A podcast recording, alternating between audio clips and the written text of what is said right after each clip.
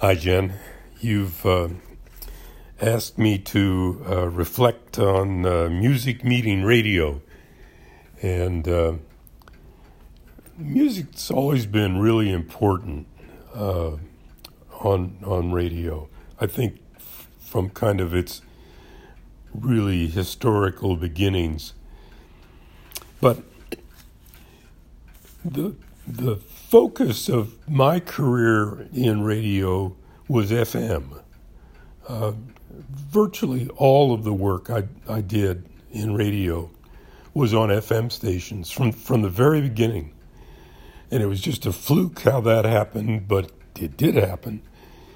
And uh, music was really important to FM. I mean, the, the selling point for FM was that it had higher fidelity, could reproduce the sound of music better. So, um, my first uh, management job in, in radio uh, involved an, an, FM station, a beautiful music station, kind of an elevator uh, music station uh, in the 60s in Florida. Um, it was an automated station. I was the only employee, so I was the manager and made the tapes that were played and sold the commercials that were aired. Um, I was a one man band. And um, really, the, the station was wall to wall music. And uh, the ratings were so good and this was the very, very early days of of, of, FM. Uh, the no one believed them. Uh, I'd try to sell advertising time to advertising agencies and show them the ratings, and they'd just kind of shake their heads and roll their eyes, and uh, they didn't believe the ratings. Um, so uh, my connection with music and radio is through FM, and it was it was music that drove FM, and it's what uh, maintained my my interest in radio. Uh, when soon after I arrived in Toronto, I was hired by uh, Ted Rogers to manage CHFI, and uh, he had a managers meeting where the managers for all his radio stations met for a day and discussed all kinds of corporate stuff and everything. And at the end of the meeting, each each station had to give a report on how they were doing. And uh, all these other stations were making all kinds of money and doing great things. And CHFI, again, very early days of radio, uh, FM radio, 1973. FM was struggling, or CHFI was struggling. And uh, at best, uh, we endeavored to break even. And uh, so after all, I was I had to speak last.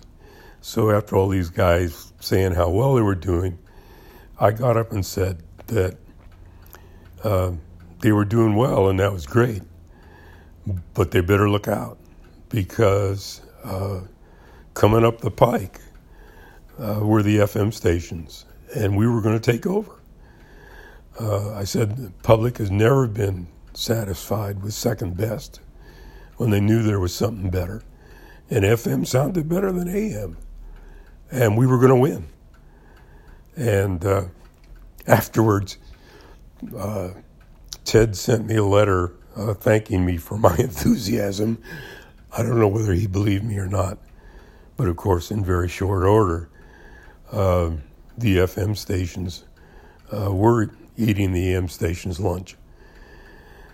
So, uh, music, in a sense, has been very good to me uh, on radio, and it was uh, music that uh, drove the stations that I managed and programmed and enabled us to do really well. And then you further ask uh, why I was interested in radio and not television.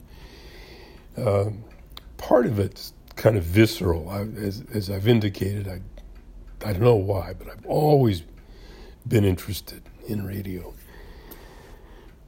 And I guess, in a, in a sense that probably tells you more about me than you really want to know, uh, one of the reasons that, that I liked radio was it was kind of small and manageable. Uh, TV required big crews, and uh, I, I, didn't like that. I liked the idea that I could really control stuff uh, in radio.